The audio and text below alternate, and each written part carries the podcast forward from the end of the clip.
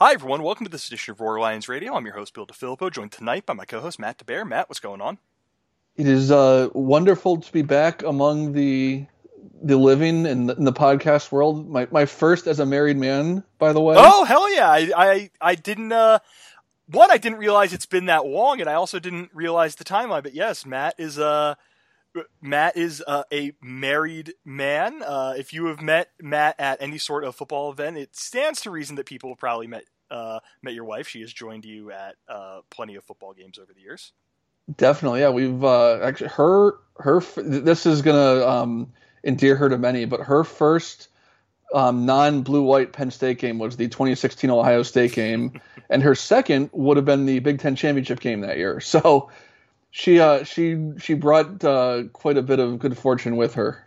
Yes, and as usual, uh, uh, she is a Michigan State Spartan. We tend to have uh, better a better relationship with Michigan State than I think many other schools in the Big Ten. So, shout out to Matt uh, and the entire family up in lovely Michigan. but instead of talking about all the fun things going on in our personal lives, nobody wants to hear about the coronavirus test that I got today. We're going to be talking about recruiting and specifically what's been going on uh, with recruiting for Penn State because it's been a really, um, how do I say this?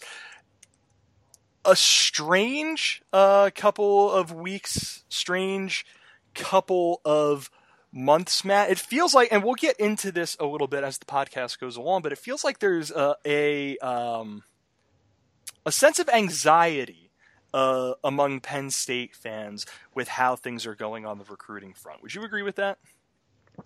Yeah, I think, um, and, and, we'll get into the specifics why, but um, yeah, it's been. I mean, this is the understatement of the last six months, but it has been a very strange six months in in many facets of our lives. Um, and the recruiting world is, is certainly not immune to that. And um, we'll talk a little bit here coming up about why Penn State is more affected by that, I think, than some other programs. But it is um, for for a program that seemed to have a, a ton of momentum uh, six and a half months ago. Um, it kind of came to a grinding halt of late, and um, in, in, a, in a high profile way too, which I think is probably um, the the most surprising is that you know the, some of the names we're going to talk about here um, are are apparently heading elsewhere when they sign in in about three months.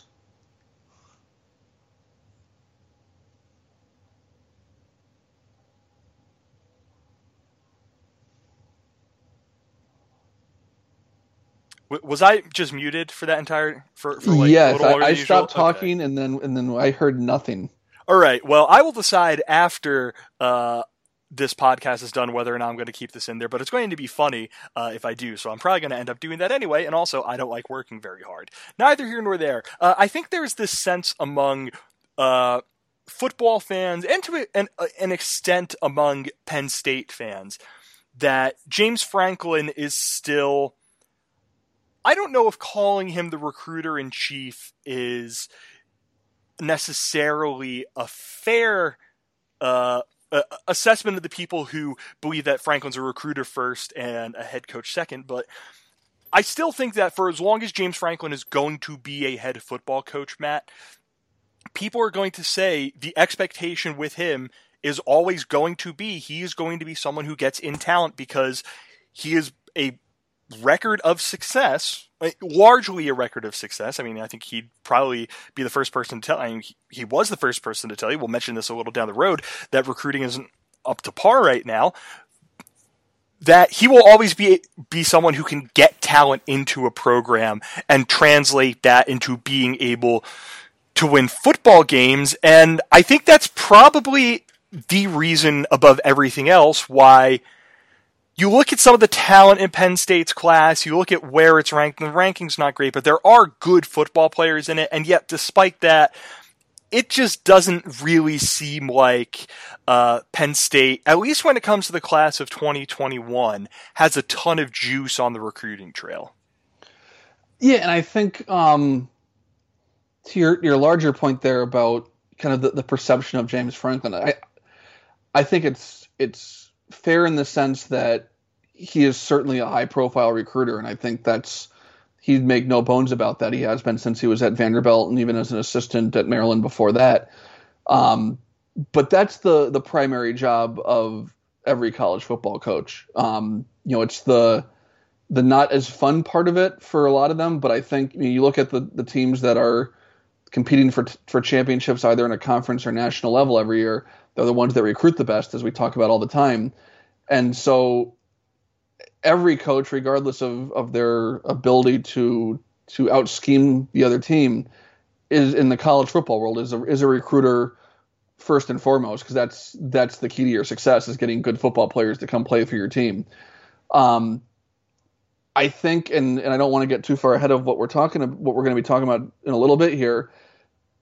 Penn State is uniquely impacted by all of the restrictions that have been placed on recruiting in in the last six months for a variety of reasons.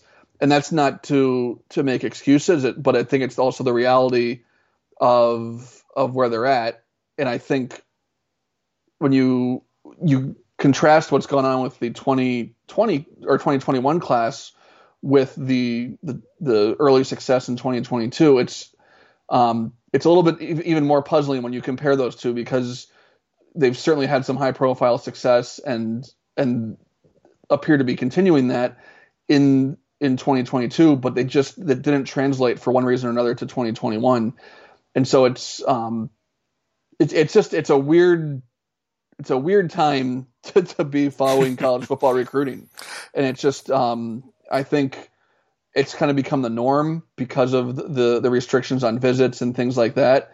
Um, but I think, and I think if you got James Franklin and the staff in an honest moment, if you were to ask them if they were surprised by how quickly some of these kids started making decisions back in March and April, especially when things got shut down, they would probably admit to being a little surprised. So I don't know if it's a matter of of being unprepared, which seems surprising given that you know there's not a, a coaching staff in the in the country that's probably as overly prepared as as Penn State's staff is with with all those details.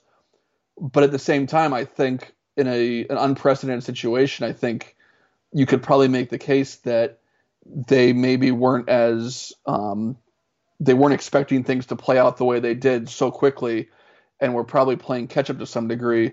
Well, already playing catch up for for a number of other reasons, like assistant coaching hires and things like that. So, before we get into the stuff that I think everyone expects to hear on this podcast, which is talking about um, the, the less than ideal stuff that has happened so far, the first thing, Matt, is before we get into any specifics uh, about specific names, about specific guys, about specific targets, all those sorts of things, I think the question is just where is everyone? Penn State's class, I, I, think we all knew coming in it was going to be a smaller class, but at the same time, they only have 13 players in it. Where are the potential names that Penn State, well, not only want to say where the potential names, like, what's up? Like, why is this class so small? in the big picture, when we're talking about recruiting in in its totality, and right now with 13 players signed. So I think it's it's twofold, and one is is pretty straightforward. The this was always going to be a smaller class. Um, I think I've talked about it before, where I think you can expect Penn State to sign around 25 players every year, um, just with transfers and and things like that.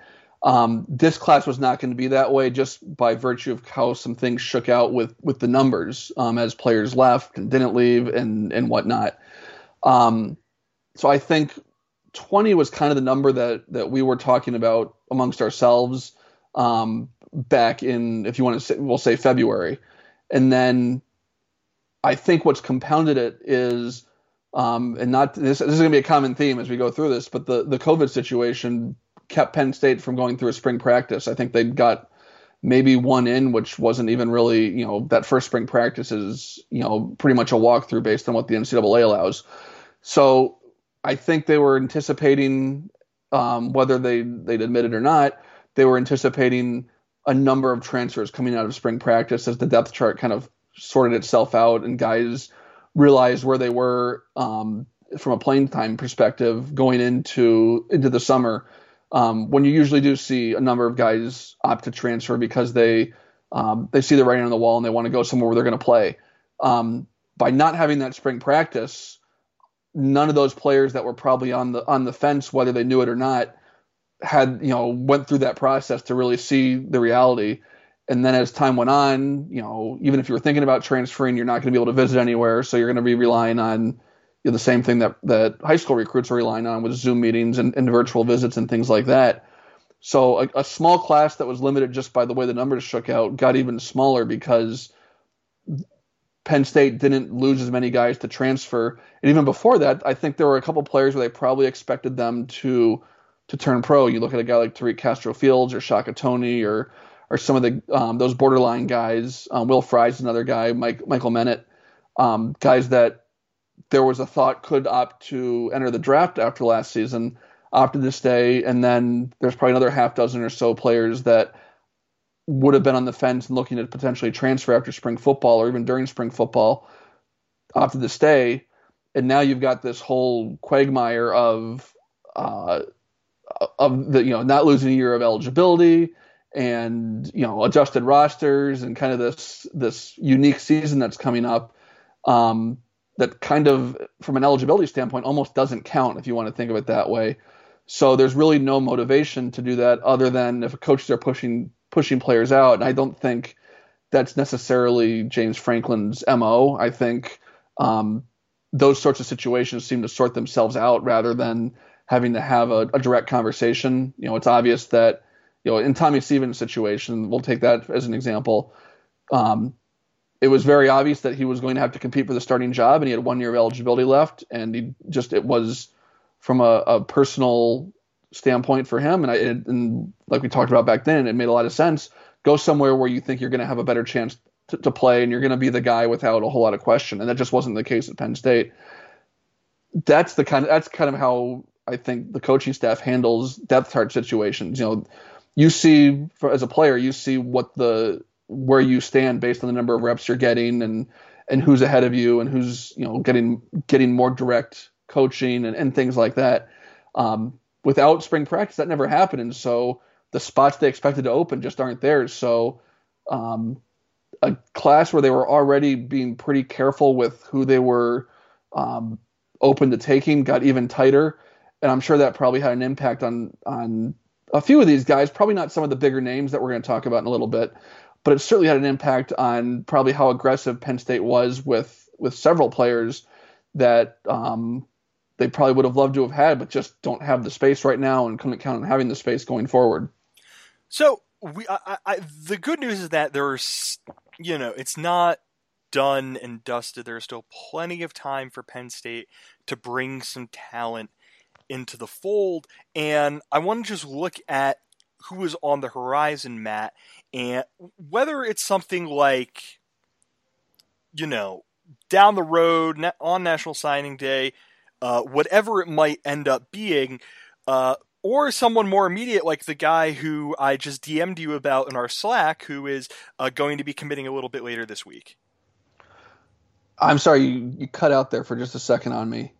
Uh, the guy who I DM'd you in Slack, uh, who is going to be committing a little bit later this week. Oh, oh, Diego Pounds, yeah. Um, he's and specifically regarding him, he's he's an interesting case as far as um, kind of a late offer. He's a guy that they got on um, when Phil Trautwein was hired. Is probably when it really took off. Um, doesn't have the the star power at this point of of you know Nolan Rucci, who we're talking about in a little bit, or Tristan Leigh, some of the bigger names that we we've talked about over the the previous months. Um, but a guy that a lot of big names, um, North Carolina, LSU, Penn State are probably the three finalists. Um, he's he's one of probably um, maybe three or four guys at this point that the in 2021 that the staff is really pursuing. And then what about a little bit farther uh, down the road? Any other names that you think Penn State fans are, uh, you know, they they probably know them, but just worth keeping an eye on as we get into uh, whatever weird thing this season ends up looking like and approaching the early signing period and National Signing Day. Well, the the biggest name is is the mo- biggest, uh, highest ranked uncommitted player in Pennsylvania, Derrick Davis Jr. from from Gateway. Um, Penn State is is a favorite on the crystal ball right now. Um, there's not really any timeline for him. He's one of those guys that's um, highly sought after enough um, that programs, you know, regardless of how many spots they have left, are going to keep a spot open for him or or find room for him. Um, by all indications, he's focusing on his season at this point, and we'll circle back to recruiting. Um, my my guess would be with official visits and in person uh, contact shut down through at least um, until at least January of, of, next year. My guess is you'll probably see him make a decision sometime between now and um, the early signing period in, in, late January or late December. Um, there, that's probably the, the biggest name left. Um, another name to keep an eye on is George Rooks from St. Peter's in New Jersey, defensive tackle. Um, he's released the top four. That includes Penn State along with Michigan, who's probably the the second favorite. Um, he's a guy that no one really seems to have a good read on. Um, the only uh, the the highest uh, crystal ball ranking has Michigan, but it's a confidence level of four. So, um, you know, as far as I'm concerned, no one really knows based on that. Um, he's he's scheduled to announce sometime um, this season. I think it be sometime um, in October, if my memory is right, as far as his timeline. Um, but uh, he and Davis, and then and then Pounds announcing here in the next couple days, are probably the names to keep an eye on. Um, there's a couple running backs that they're kind of um, you know keeping warm if if there's a spot. Uh, Travion Hargrove from Louisiana, who um, is really high on Penn State, decommitted from I believe Louisiana Tech a few weeks ago. Amari Daniels, um, an all-purpose back from Miami, got Ja'Juan Seider's really on. Um, Diego Pounds we talked about, and then I think the only other name that's really come up frequently, at least um, to some degree, in the last couple months, as as na- guys have committed, is Khalil Dinkins from North Allegheny, a tight end, um, who I know the staff is really high on, but um, with the limited numbers, it'll be interesting to see if tight end is a spot that they even really look at based on, as we'll talk about here in a little bit, the, who they've got in the 2022 class, and really what the depth chart looks like at that position right now. So there's not from a 2021 perspective, at least right now, there's not really a whole lot left out there between guys that have committed and and the, the spots that Penn State has left at this point. We're probably looking at a class of 15 to 16 players, would be my guess, just based on um, you know, where the the scholarship count shakes out at the moment. All right, now what I want everyone to do is just sit down. Unless you are driving, I want you to close your eyes, take a nice deep breath in, Take a nice deep breath out. All right, we're now going to talk about Nolan Rucci and Julian Fleming. So, right now, the Penn State, rec- the narrative that is around Penn State is that they're really struggling to land the kids in the state. Uh, whether or not you want to talk about uh, Pennsylvania specifically or how James Franklin defines it as, you know, draw a circle within 250 miles, blah, blah, blah, blah, whatever it is you look at what Penn State has done. The big misses in 2021, especially in state. So if you want Nolan Rucci, definitely. If you want to make a case for a guy like a Kyle McCord, uh, Jeremiah Trotter committed early, Marvin Harrison Jr., whatever with him, Elliott Donald, Elijah Jeudy, Donovan McMillon, those sorts of dudes are the kind of big names in state that Penn State has missed on. Then you go to uh, the wide receiver trio that it looked like they were going, they were in good positions on Dont'e Thornton, Jalil Farooq, Kaden Prather. And then you look at that off of the heels of the 2019 class. I, I have, I jotted down Derek Wingo, former high four star commit, uh, who ended up flipping to stay a little bit closer to home and go to Florida. With obviously the big one is Julian Fleming, not quite in Penn State's backyard, but a very short drive in Catawissa, Pennsylvania, ends up committing instead to Ohio State. Matt, the, the thing that I want to talk about here is whether or not you believe that this is a concerning trend, it is something worth keeping an eye on. Just what are your general thoughts over the fact that the narrative right now around Penn State seems to be that James Franklin, who is known for having that magic touch in recruiting, has seemed to have lost it to an extent over the last year or two. Even though you know the 2020 class was a you know a very solid class for Penn State. Uh, I certainly understand the the thought process, um, and this is maybe where I'm a little more optimistic than than you know some of the writers you read and, and things like that. But I I I think you almost kind of have to take it on a case by case basis. Certainly in Pennsylvania, um, the state has just been a you know, really until this class, which is a class that Penn State certainly had circled, and and we'll talk about in a minute um, with James Franklin talking about some of the disappointments in, in how they've recruited. Um, but I think looking at it specifically in state to start, Julian Fleming certainly certainly is, is the big name, and I don't think um, there's really any explanation beyond that. I think Penn State really hurt themselves with their on-field performance there, specifically on offense. Um, I think the the rotating cast at at wide receiver coach um, and the instability there certainly gave um, Ohio State an opening. And then you look at just the way Ohio State's uh, wide receivers, especially, have produced um, both in college and then in the NFL.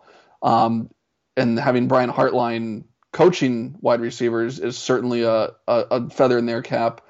Um, but I think Penn State, for a guy that up until probably a month before he committed was thought to be in the driver's seat there, really was a, a self inflicted uh, wound there. Um, you look at the rest of 2020 in state, the next highest player behind Julian Fleming was Michael Carmody at 146, who ended up following his uh, basketball playing brother to Notre Dame. And then the next player after that is number 319, uh, Dayon Hayes, uh, defensive end who ended up at Pitt. And then Penn State got Zuriah Fisher at number four, uh, and uh, Tyler Els- Elsdon at five but you know, but at that point you're down into guys that are outside the top 500, and so I think 2020 and then even 2019 before that were so down in state. I think I saw a number um, shortly after the Rucci news um, a few weeks ago that Penn State I think only offered 12 players total in Pennsylvania in those two classes.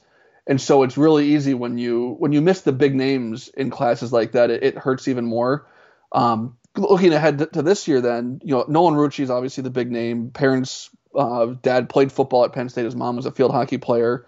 Um, his parents, you know, as was widely reported, still have their Penn State football season tickets and and attending games. He spent more time in state college than anywhere else. But I think, um, and and he kind of alluded to this in some of the interviews that he gave. I'm talking about Nolan Rucci after he committed that um, his brother being at at Wisconsin um, certainly played a part. And to read a little bit into that, I think the fact that his he and his family probably know the Wisconsin coaching staff much better um, because of of uh, Hayden, his older brother's uh, relationship with them, and having spent time on campus. That this this whole COVID related shutdown have certainly played a part in um, magnifying that comfort level with with a coaching staff. Um, and you figure he had his brother home with him for several months too. Um, that's not to say that that Penn State couldn't have done more. I think they did, but I think the circumstances kind of aligned perfectly wrong for for Penn State um, for a recruitment that up until March was really thought to be um, Penn State and Clemson with Wisconsin kind of lurking on the outside changed very drastically. Um, at, after um, visits were shut down and, and players were sent home from campus and things like that. Um, you know, Kyle McCord is a guy that Penn State certainly was high on. Um, there was um, some some angst on his side as far as the type of offense and how much Penn State ran the quarterback. You mentioned Jeremiah Trotter committed early. Uh, Marvin Harrison Jr. is not really a kid that Penn State recruited all that hard. Um, Elliott Donald is um, cousin plays or uncle played at uh, at Pitt. You know, kind of a built-in advantage there. Penn State certainly recruited him hard. I think that they would have had a shot if they could have gotten him on campus. Um, it, it, certainly hurts, but I think it's um, it's not for lack of effort. I think it was, um, and it'll, it'll, be interesting to see how much James Franklin gets into this, how quickly they reacted to to this new world of recruiting, and how you know what they wish they would have done differently with these 2021 kids, especially um, when they weren't able to get them on campus. Like I said earlier, and this goes back to way before James Franklin, Penn State relies more on getting kids on campus than just about any other program in the country. Um, and I think it's magnified a little bit more now at the level Penn State wants to recruit at, where you have a lot of kids who, um, even if they're from the area, whether it's in Pennsylvania or, or, or regionally, don't necessarily realize what Penn State offers compared to an Ohio State or or Clemson or Alabama from a facility standpoint. Not that they're on those that level, but it's a lot closer than I think a lot of people realize. And I think you know State College has the reputation, you know, going back to Terrell Pryor of being out in the middle of nowhere. Um, you know, don't want to go to school in, in the middle of the country. And it's not for everyone, but I think you know, like any of us that that have gone there, you get there and, and plenty of people fall in love with it too, and you hear that from a lot of uh, recruits um, when they when they get on campus um, you're getting the feel for the town and, and, and the kinds of things that, that we all fell in love with when we took our visits there certainly resonates with, with football recruits too. And I think that, you know, as we've all learned personally doing Zoom meetings and FaceTimes and, and virtual get togethers um, is, isn't a substitute for getting together face to face. And I think for a coaching staff that excels so much on, on building relationships and, and selling the relationship in the family, the family outlook and the family feel of the program, it's really hard to get that f- without getting together in person. Um, and then just you know the wide receivers you mentioned, you know, one more you know curveball that Penn State got thrown is they they replaced three three assistant coaches right at the time where you would normally start be starting to get players on campus in in January and then into February. Um, February is, is now a dead month. There's no visits. Penn State was planning to have a lot of these kids up for spring practice, which was supposed to start just a couple days after after the university shut down and, and, and students were sent home. So, um, a lot of things that that you don't really plan for, and I think, but I think at the same time there are there are things that, like I said, as you know, and that Penn State's learned from and James Franklin's learned from, as far as how you can recruit in this new world and how you can play up those things that are still really important the, the family aspect, the the unique feel of the town, um, learning how to to get players to to get that feel, even though you're not getting on campus. Yeah, and w- one thing that I've I've thought a lot about whenever recruiting comes to mind is that if you look at things individually, um, I think that it doesn't seem like as big of a trend, right? So if you look at just Julian Fleming and you understand, you know, you're competing against Ohio State, the talent that they have, the stability uh, that they have with a really good recruiting wide receivers coach, you know, they had the transition to Ryan Day, which went very, very smoothly. They win national, like you look at all the stuff that went in with Fleming, and despite the fact that Penn State losing him was a huge deal, you you still understand even if they want him back why he chose Ohio State. You look at a guy like Rucci, like you mentioned Matt, from the he went he spent more time with Penn State anywhere else, but Wisconsin had an extra recruiter at his dinner table every single night for about 4 months and maybe you go back and maybe there's uh you, you know, maybe Penn State decides, oh, hey, you know what, we should take Hayden Rucci secure the opportunity to get Nolan, blah, blah, blah, maybe something like that. Who knows? I don't know. He ends up going. You look at the receivers, another receivers coach, you understand the relationship might not be there. Even if you look at a kid, you know, like Rucci or like Tristan Leigh or you know, someone along the offensive line, they lose out on that. You'll get even a kid like Kevin Gilliam, you have John Scott getting in there trying to build up uh, a relationship now that Sean Spencer gone. Like, individually everything makes some amount of sense, but when you view it on the aggregate, it looks like a much bigger problem that Penn State is facing, and that's something that I think that we got this. I don't want to call it necessarily a rare moment uh, because James Franklin is usually willing to uh, be forthcoming about stuff, but still, you normally don't hear college football coaches being asked about recruiting and saying, and this is a direct quote uh, via our pal Greg Pickel over at PennLive. I want to be clear on this that this class is not done, but up to this point, we haven't gotten it done. We have not recruited up to the standard that we normally have. And I don't know about you, Matt, but like with everything that we know about James Franklin, it's still really surprising to me that he would be that blunt about not getting the job done on the recruiting trail. Yeah, and I think um, first of all, I'm glad you you gave the entire quote because it's been um, misrepresented is probably the kindest way to put it um, in various outlets as almost a, a, a, shot at the kids that have committed. It's, it's obviously 100%, 150% about the kids that they wish they had in addition to the kids that have committed. Um, you know, it's the Nolan Rucci's, it's the Kaden Prathers, it's the Jalil Farooqs, it's, um, you know, I could go on and on with kids that they thought they were in really good shape with that, that they would love to have added to a group that they're, they're certainly really happy about. Um, but I think it's, um, it's a rare moment of honesty. I think not that James Franklin's a dishonest guy, but I think it's a, a rare moment of probably honesty is probably not the right word, but of of kind of peeling away the curtain. I think and getting a, a true getting, getting away from the coach speak that I think you get from from him and, and, and certainly lots of other coaches as well. Um, and I think it's um, probably one reflection of the comfort level he feels um, with his performance, you know, certainly on the field, you know, the 11 wins and three of the last four years, et cetera, that we talk about all the time. Um, I think it's, it's, it's refreshing, I think, to hear some candidness like that.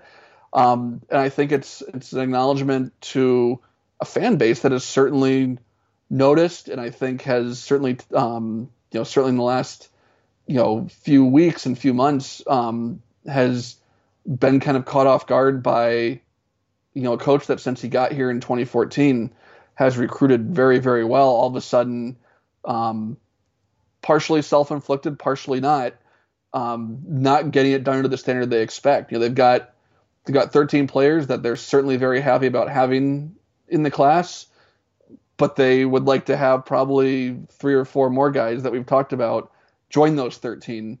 Um, to, to make this a little bit more well-rounded class. I think the 13 players they've got, if you look at you know um, the average ranking or average rating, excuse me, are very much on the level that Penn State's recruited at on the whole over the last several years.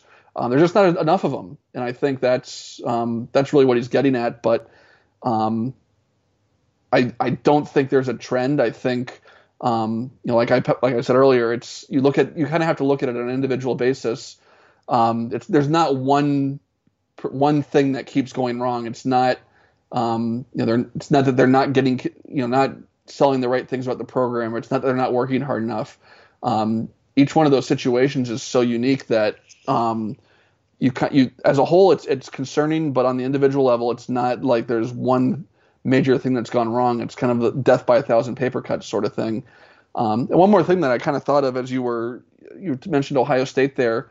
Um, you know, one of the questions that I see get asked on Twitter and, and social media over the last you know few months is, you know, what you know, COVID's impacted Penn State. You know, lack of vi- taking visits has impacted Penn State. Why is it not impacting, you know, Ohio State, for example? Well, and, and you hit on a bunch of the reasons. Ohio State is is immune to a lot of things because of the success they've had over the last, you know, 15 years. You know, let alone the last four or five where they've been at at that elite level. They've been the national program in the Big Ten for a long, long time. And you know, you think about you know Julian Fleming, for example, when he first started watching college football, we'll say when he was five or six years old, who was the big program in, in the Big Ten and regionally? It was Ohio State, um, and it's been that way for for a long time. And so I think that that insulates um, insulates them from a lot of the issues that that the Penn States of the world have had to deal with.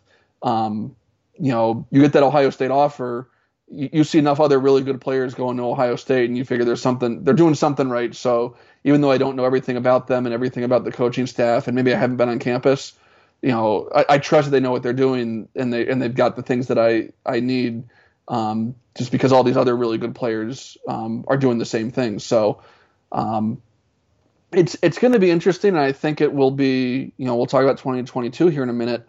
Um, I think that is will be the reason why, and we'll see going forward, hopefully too, why this is more of, of a, a temporary blip as opposed to a disturbing trend. Yeah, I mean, on the Franklin quote, I think any college football coach, especially one who um, has ruffled some feathers to the way that James Franklin did you know, early in his career, maybe not so much. Like Franklin, I do think that if there's one thing that you can say about him, is that his demeanor has changed a bit uh, from the time that he's he was at Vanderbilt when you know he kind of needed to be a little bit more of uh, the plucky upstart firebrand kind of coach, and I think you know he's a, a bit more introspective now. It, it, it was very interesting seeing him kind of take the same you know, it, it was kind of the same as uh, the post Ohio State uh, 2018 press conference where there's he's really good at knowing when to and when not to say a specific thing but you know every once in a while something gets really under his skin. And for, with how pencil you know a thing that i think needs to be mentioned this with how pennsylvania has been down in recruiting over the last couple of years. This year was circled as a huge year for Franklin and for Penn State, and I'm actually I'm I'm glad he said he's not getting they haven't been able to get the job done because I just I like hearing that kind of honesty from my football coach, even if it's coming under less than great circumstances. And then just real quick, I decided uh, you you had mentioned earlier how in 2020 the class in Pennsylvania wasn't particularly fantastic, so I decided to go back and look at 2019 as well. Number one player in PA, um, Andrew Kristofic uh, from Pine Richmond, an offensive tackle, number 183. Then it was Keaton Ellis, who was the number 310 player in college football. One thing that I think helps Ohio State, Matt, you know, I'm not not going to do a big rant into this, and I know you agree with it, is that Ohio State produces NFL level talent, NFL potential talent every single year. So they're always going to have that to fall back on, and they're always going to have kids competing for those spots, wanting to get in uh, iron sharpens iron, that sort of thing, with the kids that are layups for them every single year. It could be layups for them every single year. Pennsylvania doesn't have that. And I think that we saw, we have seen with the 2021 class, some of the ways that can really, really hurt a school that prides itself on winning in its own state. Because at a certain point, the vultures start coming in. You have to start fending off the Ohio State. You have to start fending off the Clemsons, uh, those sorts of programs. But the good news is that even in spite of all of this, Matt, even though um, our beloved alma mater is uh, down on its luck in the world of recruiting right now. I kind of hate taking this uh, th- this approach to it because this is a uh, you know we're at a point where I think everyone rightly wants Penn State to be in the among the cream of the crop in college football right now. It's a very deserved thing that fans are going to want that. But the 2022 class, base, you know, there it's still early. There are six kids in the class, but based on average rating on 24/7, this is shaping up to be the best class that James Franklin has had at Penn State. It is currently number three nationally. Again, it's early. Uh, teams aren't exactly loaded up with talent. Penn State is uh, you know, when you look at the number of commits, it's LSU with seven, and then Penn State and Ohio State with six, and then a bunch of schools have three and two, and that sort of thing. But Penn State's shot out of the gate really, really well in the class of 2022, Matt. And the thing is, I look down, you know, we'll just do a very general thing before we start talking a little bit more about uh, the offense and the defense. The general thing is that in years past, whenever we have done podcasts talking about the kids who are coming in to build a floor at Penn State, it's always been about these kids who are ranked, you know, top 350, top 400. They're talented, but they're flawed. Uh, they could be uh, potentially good players, but we'll have to see what they end up being. You look at what they got coming in in this class, and they currently have one, five play five of the six players are top 250 recruits. Uh, the only one who isn't is Beau Pribula, uh, quarterback from Pennsylvania. If this is the floor, the sort of floor they're setting, uh, not even necessarily just on the whole, but if this these are the kind of kids who are going to come in and help build a foundation for this program, they're going to be building one hell of a foundation because this is a really, really talented group that has the potential to get a lot better. Oh, absolutely, and, we'll talk a little bit once we get through the the six kids that are committed about some of the guys to keep an eye on going forward. Um, and obviously, you know, disclaimer early on that that you're going to have um, a level of uh, you know things are going to change and and certainly probably more than we're used to it going forward just because you've got um, you know kids are going to be able to start taking visits here at some point in, in 2021 we don't know exactly when but that's going to happen at some point. and you know as kids get out and see more places and are inter- able to interact face to face you know they, they relationships evolve and change and um, you know, coaches get more film and guys, you know, plateau and other guys get better and, and, and all those things will will slowly become more of a normal recruiting cycle um, at some point in the next 12 to 15 months, ideally. Um, but like you said, the the the the the uh, floor of the class right now is a, a high three star quarterback that I know Penn State's really really high on. Um, was really impressive. Um, we actually have it on the site today in our For the Future post um, some highlights from Beau Pribula's season debut for for Central York. Um, he's he's doesn't he's not the biggest kid. He's not doesn't have the strongest arm, but um, you just watch him play and he he he looks like a player. Um, and he's probably not he's not going to light up the the camp circuit or anything like that. But um, you know, there's a reason with some of the other quarterbacks that Penn State's been on early in this class. Where there's a reason why they were more than comfortable taking his commitment at such an early point. They they really really like him. Um, they've got a pair of tight ends, um, vastly different kinds of players. Um, Bill, I think I used the the analogy with you um, when when the second of the two, Holden Staes from Georgia, committed. This is kind of like a Pat Freiermuth, Zach Kuntz sort of uh, class where you've got Holden Staes, who's really that that traditional hand in the dirt tight end. Certainly athletic, certainly can catch a football, um, but a little bit more in the Pat Freiermuth mold, where Jerry Cross is a six-six kid who's um, probably physically a little bit further along than where Kuntz was at the same point, but that that matchup nightmare um, from an athleticism standpoint still has to evolve into be more of a, a, a complete tight end, but um, brings a lot of things to the table there. Um, and then you just go on from there. I'm going to sneeze for a minute, so hang on just a second. Okay, I'm back. I think I muted that in time.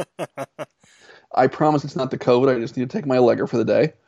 Um, and then um, th- one of the things that um, has really stuck out to me early too is, is the skill level they're, they're, recruiting, both with those two tight ends, the quarterback, and then a kid that I absolutely love from Westerville South High School, just outside Columbus, which is a school that I'm sure some Nittany Lion fans are familiar. That's where uh, Ki-Jana Carter played his high school football. Um, Kaden Saunders, who is is KJ Hamler. You know, if, if, you're looking for a true comparative, a little bit bigger, but that kind of electrifying playmaker. You get the ball in his hands, and he's just um, you know has the the potential to take it to the to the end zone every time he touches the ball. Um, had another really solid debut a couple weeks ago um, in his first game of the season. Um, then just real quick, staying on the offensive side of the ball with Drew Shelton, um, the fourth ranked player in Pennsylvania, the 13th ranked offensive tackle. Um, this is the kind of kid that that you kind of have to get. You know, excuses or not, he's he's the kind of guy in state that that you build programs around. You know, an elite level tackle that um, that you identified early on as being one of your primary targets. Um, he's you know he's only a high school junior, so he's you know you know not not the biggest kid yet, but just you know oozes potential and um, like we talked about when he was hired, Phil Trautwein, um, really a guy that um, you kind of leave the offensive line recruiting in his hands because he knows what he's looking for, and then when he gets him on campus, he, he knows what to do with him there too. And then um, you know five of the six players that are committed at this point are, are on the offensive side, and then Ken Talley, the most recent commit, um, just about two weeks ago from Northeast High School in Philadelphia. Um, kind of a hybrid outside linebacker defensive end. Um, another guy that Penn State's really excited to have on board, the seventh ranked commit in our seventh ranked player in the state at this point. Um, Deion Barnes, who joined the staff as a graduate assistant, was really instrumental um, back at his, his, old alma mater um, and also a place where he coached before coming to Penn State. Um, was really instrumental in getting Ken Talley to join the class. But um, again, the, the, kind of guy that when you've got a, a, top 150, top 160 player in the state um, at a position where you you're expecting to do big things um, in the 2022 class, the kind of guy that that you need to get. And um, for one reason or another, they've they've figured out how to get the they've, they've figured out the message for these 2022 kids, um, even though they're under the same limitations that the 2021 kids are, and whether it's just you know having you know more of an established relationship with them with some of these new assistant coaches or um, you know fine tuning you know what the way they're, re- selling the program right now um, without getting these kids on campus. Um, something is clearly working because you know not only do they have these six guys committed, but there's a number of guys um, both in state and out of state, that they're really um, have done an outstanding job with um, early on in the 2022 class.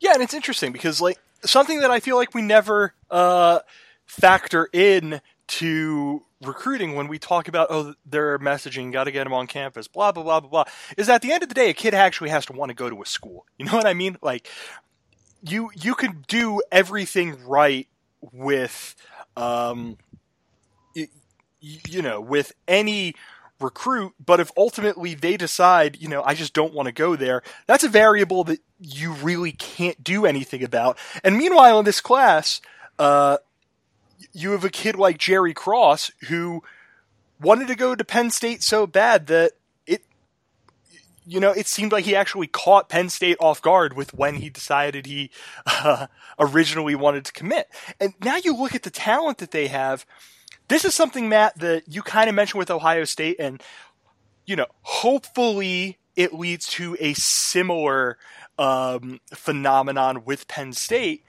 But if you're a kid in, who is around looking at Penn State, looking at a few other schools, and you see the level of talent that Penn State has brought in, you know, if you're a wide receiver or you're yeah, if you're a wide receiver and you want to be able to catch passes, knowing that you're going to have a pair of really good tight ends to take attention away from you, I have to imagine that's going to help. If you're a running back and you're going to be running behind uh, an offensive line that has a guy like Drew Shelton on it, I imagine that's going to help. Ken Talley is going to be able to get the quarterbacks. Like this class is just setting Penn State up to you know, I just mentioned this phrase with Ohio State iron sharpens iron.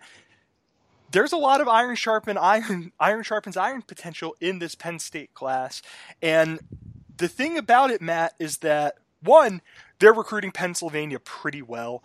Uh, Drew Shelton, Ken Talley, uh, Beau Pribula, all top 12 kids. There are a number of other players uh, in the Commonwealth who have been rumored to be you know, have at the very least have an eye on Penn State as a school that they'd really strongly consider. Uh, let alone there are a few other kids who seem like Penn State is the front runner in their recruitment. And then even outside of Pennsylvania, there are some other kids that uh, it seems like Penn State has piqued the interest of. What I'd like for you to do if you just want to rattle off a couple of your favorite, maybe four or five of your favorite remaining targets, whether they be in Pennsylvania or whether they be more national kids, who are the guys that you think, if you know, as you're sitting here on September, uh, you know, the 21st night of September 2020, and you're looking around college, uh, high school football, who are the kids that you're going, man, you know what? Not only do I think Penn State can get them, but if Penn State does get them, that is a huge, huge, huge boost for what James Franklin is trying to build in State College. Yeah, I'll, i guess I'll break it down kind of in state and out of state because I think um, Pennsylvania in 2022 is as deep as it's been in a long, long time. Um, you know, as good as the 2021 classes, I think this 2022 group is probably a hair deeper. Um, so we'll start there real quick, just because I think one of the, the biggest name that I think a lot of people already know, you know, Enai White from Imhotep in Philly, um, five star defensive end. Um, Penn State is certainly in a good spot, but I don't think it's he's not a kid that you say that, you know, this this isn't a Julian Fleming situation, for example, where you know, we sit here 15 months before he signs saying that Penn State is in the driver's seat. Penn State's in a good spot, but he's a kid that's been recruited by anyone and everyone, um, and is certainly going to to go through the process. Um, so he, he's a kid that I think, um, again, he's the kind of kid that you you have to get because he's in state, um, but it's it's not a a Julian Fleming or Nolan Rucci situation where you feel like this far out Penn State has really positioned themselves as the top dog. They, they are a top dog, but I don't think they are definitively the guy for Enai White. Um, Keenan Nelson, uh, St. Joe's Prep, same high school as, um, excuse me, as uh, John Reid, Um, really highly regarded top 100 cornerback. Um, not really a guy that I know a whole lot about as far as um, where he's looking, but I know um, Penn State certainly on you know high on him. Um, he did, did, an interview with uh, Ryan Snyder, BWI, in the last couple weeks. Um, that uh, if you have a subscription there, go check out because it really sheds some light on on where he's at the moment. Nicholas Singleton is probably the the guy they're in the best shape with um, in the top three um, as far as uncommitted players. He's listed as a running back, but I know Penn State is intrigued by the idea of him as a linebacker um, or, or, kind of just an athlete. Um, and I think part of that is because of the way Penn State's recruited running back nationally, um, really over the last several years, that um, they certainly want to get Singleton, but they don't want to limit, you know, his his uh, the spot that is there for him just because um, of some of the guys they're on nationally at the running back level. Um, we talked about Drew Shelton, um, Mekhi Flowers from Steelton, same high school as uh, um, just blanked on his name. Former defensive tackle Jordan played for the Seahawks. Bill, help me Jordan out here. Hill? Jordan Hill, yeah, um, is a Steelton alum at Highspire. Um, Flowers is listed as a wide receiver. Um, he is a, a, definitive athlete, and I think he's really open to the idea of playing just about anywhere. But again, another top 150 kid. Um, Anthony Johnson from Philly, an inside linebacker that, um, again, not a guy I know a whole lot about, but again, you know, he's a top you know, borderline 150 player in the state that um, they're really high on. That I know they're going to pursue heavily. Anthony Ivy, um, Ken Talley's number seven. Anthony Ivy's number eight.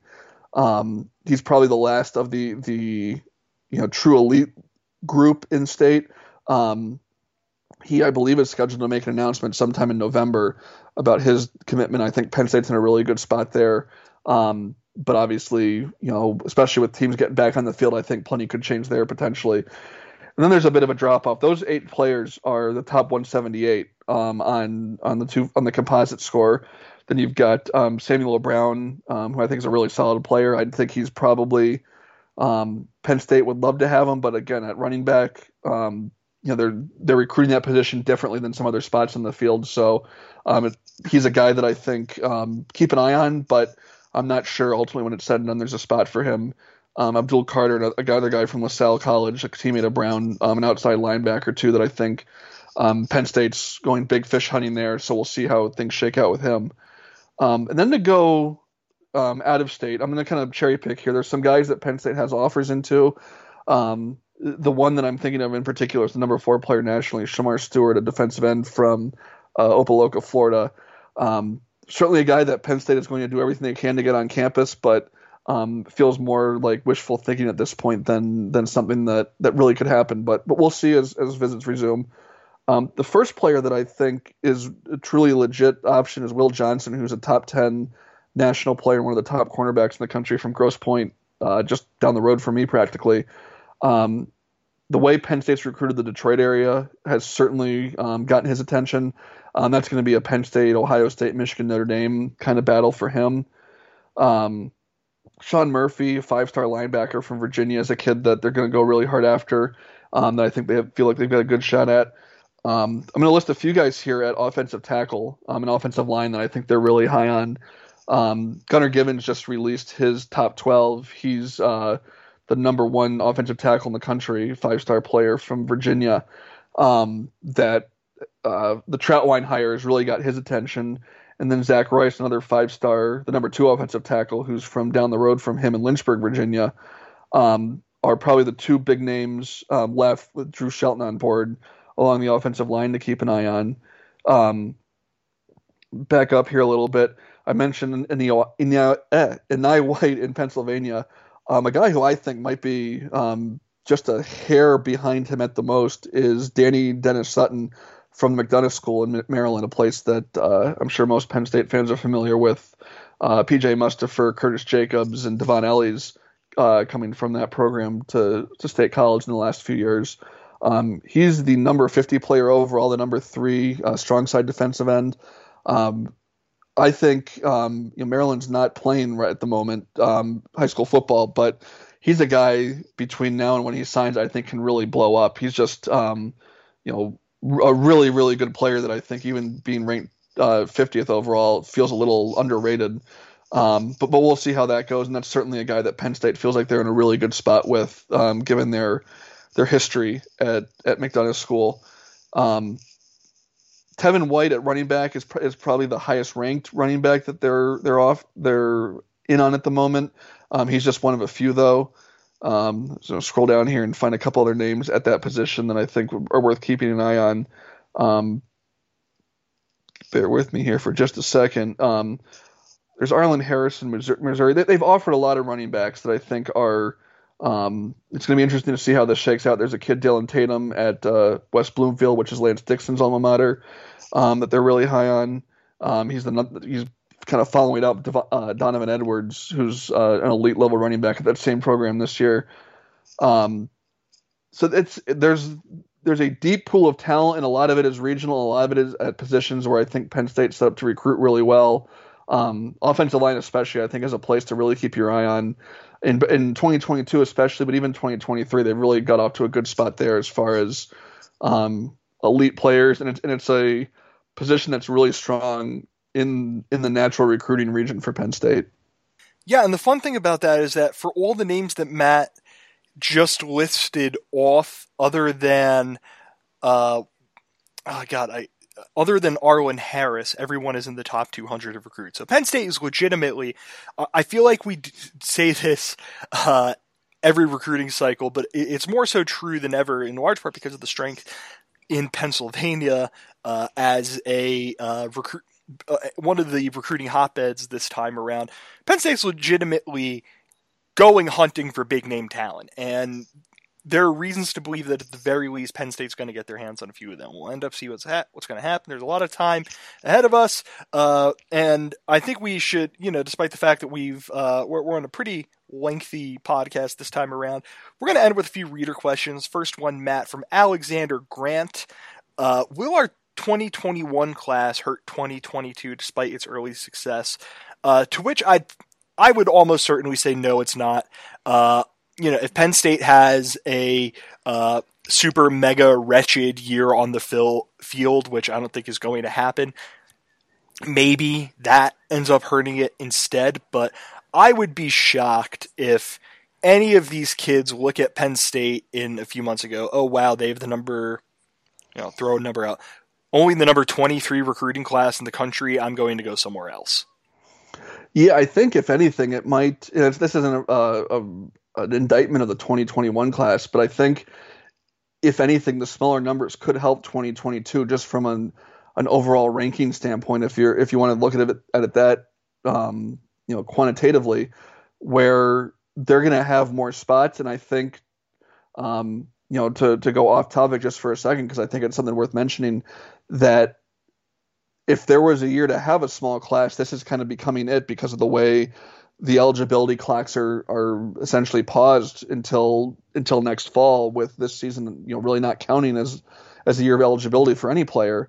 Um, i think both those things ultimately benefit penn state in 2022 moving on uh, next question uh, from our pal ankit uh, this is something that I will take direct. Two questions I'm going to uh, take directly. So, Matt, if you would like to take a sip of water or something, by all means, this is the time to do it. What is the best way to prepare eggs for a breakfast sandwich served on a bagel? Of course, because they are excellent.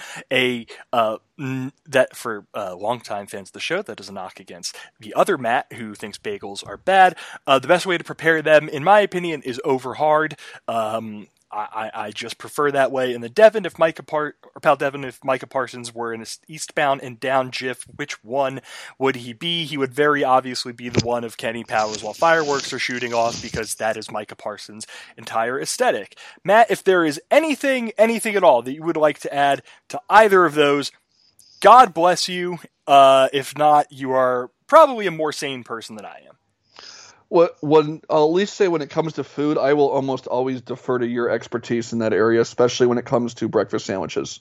There we go. Uh, moving on uh, to a question from Brando P. Hi, blog. Are we satisfied with basketball recruiting, and is it good enough to be relevant in the Big Ten?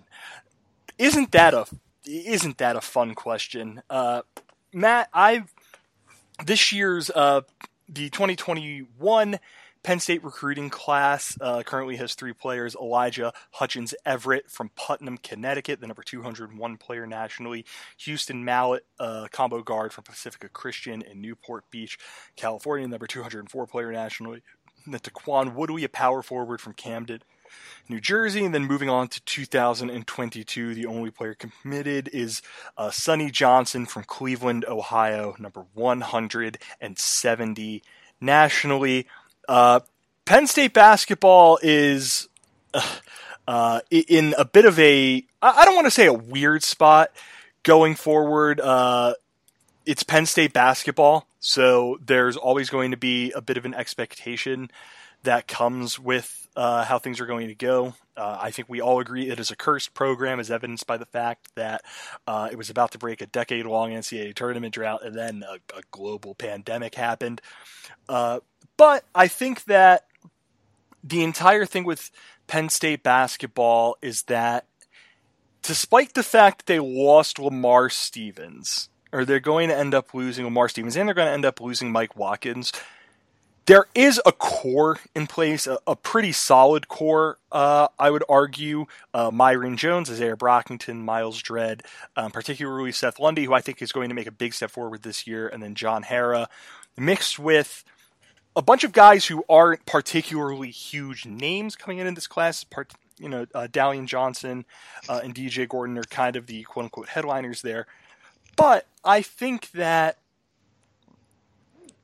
the thing with this Penn State basketball team over the next couple of years is that one, Pat's got some really talented guards coming in, uh, in addition to a group of really talented guards right now. And as I look at them, I'll be honest, I've been uh, b- between the nine to five, between uh, everything that is kind of going on in the world right now. College basketball has been one of the farthest things from my mind, but I think that as long as we see kind of steps forward from guys like Myreon Jones and from guys like Seth Lundy, and they kind of shepherd in these younger players that they're going to have coming in over the next couple of years, I think that they will be I think that they'll be fine. Whether that's NCAA tournament caliber, I don't know. Uh, we'll have to do a basketball pod one of these days, but at the very least, Taylor Battle is back, Matt, and that makes me very happy. As as a longtime fan, maybe the longest time fan of the of the Penn State basketball program, on staff going back to, to my freshman year in, in 2001, which was, to be quite honest, the worst possible time to become a fan of the program immediately after the Sweet 16 run. Um, I think things seem fine, but like you said, it's, you know, Penn State's going to, from a basketball perspective, going to have to make a living on the recruiting trail for the most part with finding some under the radar guys. It's going to be the rare situation where you can get you know a Tony Carr and Lamar Stevens because they're high school teammates at a program that that kind of feeds Penn State, you know, two elite level players out of high school. Um, they got Josh Reaves the year before that. Um, I think that just by especially in the last two to three classes, they've done a pretty good job of identifying guys like that. You know, you think of a Myreon Jones, um, or Myles Dread, guys that um, have proven to be very effective Big Ten players that um, weren't necessarily the most highly regarded.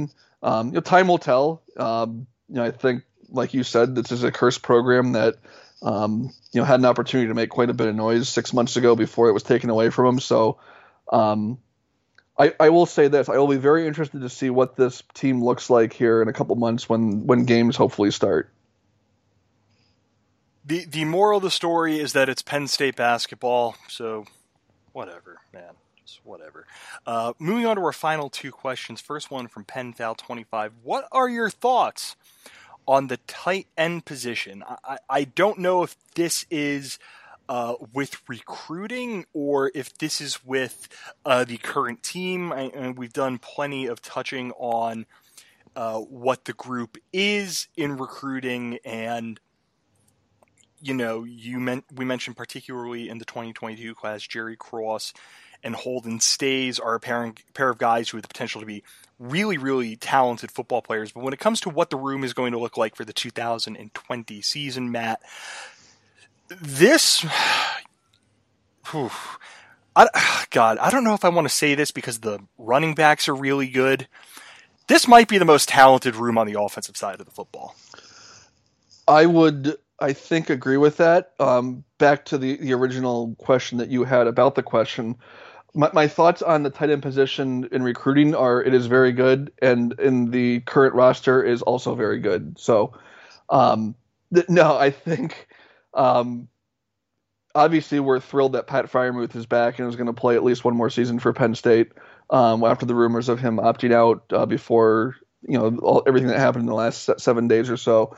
Um, but I think had he opted to to opt out, or even if he had opted to declare for the NFL draft after last season, like he would have been able to, that um, the the the position was in very good hands. There certainly would have been a drop off, but um, I don't think it would. No position is in a, is in a great spot to lose the uh, arguably the best player in his country at his, at his position and, and not miss a beat. But I think it would have missed a very you know, relatively speaking, a pretty small beat without him, with guys like Brenton Strange and Zach Kuntz, uh, Theo Johnson are probably your, your top three going into the season right now at tight end. Um, and then you're, you know, we like we talked about the two guys that are they're adding um, at this point in the 2022 class. Um, no, it's it's if it's not running back, it's it's the tight end is the most talented spot on the offense. Um, and I I'm I'm fascinated to see how this works out in the new offense, just because we heard a little bit about when he was hired that Kirk Ciarrocca doesn't use the tight end, and you know what's he going to do with the Pat Freiermuths and Zach Kuntzes and Brenton Stranges uh, that are on the roster. You know, how how does he do this when he doesn't really have a, much of a history of, of using the tight end position? Um, I'm fascinated to see how he does. I think, you know, one of the reasons he didn't use the tight end spot to the level that we're used to at Penn State in the last four years is because he hasn't had guys like this. So um, I'm curious to see because of some of the potential perceived weaknesses at, at wide receiver. You know, do we see more two tight ends? Do we, you know, how how does he integrate the talent that position into the type of offense that he wants to run? So that's that that is not necessarily the answer to the question, but the, the tight end position is good. Yeah, I, it's actually very funny what you just said, Matt, about how uh, about losing the best player in the country and at their position and not missing a beat because of the talent behind them. Uh, in large part because you're correct about the tight ends, but the other position, th- there is literally another position on Penn State's roster where that is the case, and it looks like, uh, despite you know some nudges and some winks, that is going to continue to be the case at linebacker uh, with Micah Parsons, where Penn State lost uh, legitimate, you know, you can make some arguments for other guys for being the best tight end in college football. It's really hard to make an argument that anyone other than Micah Parsons is the best tight end in college football, and yet that room is just stacked with talent. So it's a, uh, it's something that I've certainly thought of over the last couple of uh, weeks, months, uh, heading into this season about how, you know, Penn State has Penn State can kind of absorb those blows. But it's uh, it, oh yeah, for yeah, sure. It's... It, it, it's a little funny how it's coming to fruition at one position and not the other. Yeah, well, I, just to add to that real quickly before we get to the last question. Ma- here. Sorry, sorry. Maybe uh, it's coming to fruition at one position. I, you know, I don't want to shut the door. I don't want to get yelled at for that. So there we go. Nudge, nudge, wink, wink. Right? Yes, exactly. um, No, I, I, I think you know what Penn State's going to end up doing at, at linebacker is you're going to have um, Jesse Luketa, Ellis Brown, and probably Brandon Smith are taking over for him for you know at, at, at all three linebacker spots um, with all three starters from last year. Two of them certainly gone, a third seemingly seemingly gone when Micah Parsons, and you're plugging them in with uh, four star, four star, and uh, high five star in Brandon Smith, backing them up with five star Curtis Jacobs and five star Lance Dixon, uh, among others. So um, certainly you, there's no there's no direct replacement for the best player at his position at, at linebacker in Micah Parsons, but um, if if you were going to have to replace a guy like that, um, those are some pretty good guys to try to replace him with. Then last question from Cody Smelts, uh, two parter. Uh, first one, do you think there would have been a mass exodus of recruits if the Big Ten didn't play this season? And other conferences did. Second one, do you think the Pac 12 will end up playing this fall? Seems like this could set small conferences back years in terms of competitiveness. Um, I. I think that a mass exodus of recruits would have hurt schools down the Big Ten pipeline more than it would have hurt up an Ohio State, a Penn State, a Michigan, a Wisconsin, because I think those schools are probably their infrastructures are better when it comes to being able to get kids to commit and get kids to stay. And then yeah, like I, I think at this point with how much money is involved, the Pac twelve is going to absolutely end up playing at one point or another. Matt, what do you think? I'm I'm going to go backwards in this because I think small conferences. You we're talking about. I assume you know the MACs, the um, Sun Belts, the the Mountain Wests, the WACs of the world. I guess the WAC doesn't play football anymore, do they? They they eliminated it or something. Anyway, um, the the the terms of competitiveness for those leagues has been getting smaller and smaller, and they, and they're getting further and further behind just by the way college football is set up. Um, and it's you know not to go off topic, but it's it's why there's going to be at some point sooner or later some sort of split between the the, the major programs and the the non-major conferences. But um, I think the Pac-12 is going to play. You know, it seems like it's only a matter of time at this point.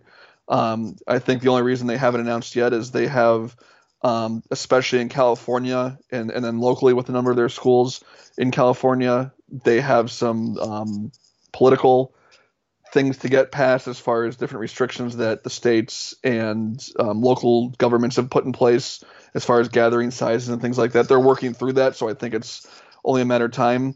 Um, and then you that doesn't even factor in the obviously the horrible wildfire situation out um, really all over the West Coast that um, is impacting those programs too, just from a you know a, an air quality standpoint, things like that. Um, lastly, from a from a mass exodus standpoint, I don't think you would have seen it from a recruiting perspective, um, just because if you look at most classes, you know where are they going to go unless you know other programs start cutting guys loose, which I you know happens every year, but I don't think it would have happened to the level where you would have had all of a sudden a bunch of spots open up at you know in, in the SEC and guys from the Big Ten all of a sudden looking to go there because they played this year. I think what you would have seen would have been um, a number of guys looking into the transfer portal. Um, but again, that even that's difficult because you know are, are, there spots for them places? So I think it was one of those things that, in theory, you know, is certainly something that I know the coaching uh, group around the Big Ten was concerned with, but I don't think in practicality it was the kind of thing that you were going to see. It certainly would have had an impact on some players, but I don't think it would have been, uh, you know, a mass exodus or you know tons and tons of big names all of a sudden looking to to either commit elsewhere or, or in the case of current players transfer elsewhere. I think that's it. Uh, th- we we went very very long on this one. Any any final things to add, Matt?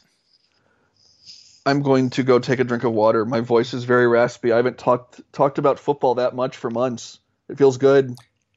Yes, it, it, certainly. Uh, we are glad that we were able uh, to take some time to talk about football, and we hope uh, y'all enjoyed it. Thank you very much for listening to this edition of Roar Lions Radio. As always, make sure you read and support the site. Best way to do that is to buy some T-shirts. Make sure you're following us on all our social media channels, and make sure you're subscribing to the podcast and Spotify, Apple Podcasts, whatever you might use. And if you use Apple, please head over there give us a five star review if if you'd like, and even if you wouldn't like, you you know, do me a solid one time. Uh, make sure you're wearing a mask. Make sure you're keeping your distance. Make sure you're washing your hands. Make sure you're doing all that stuff.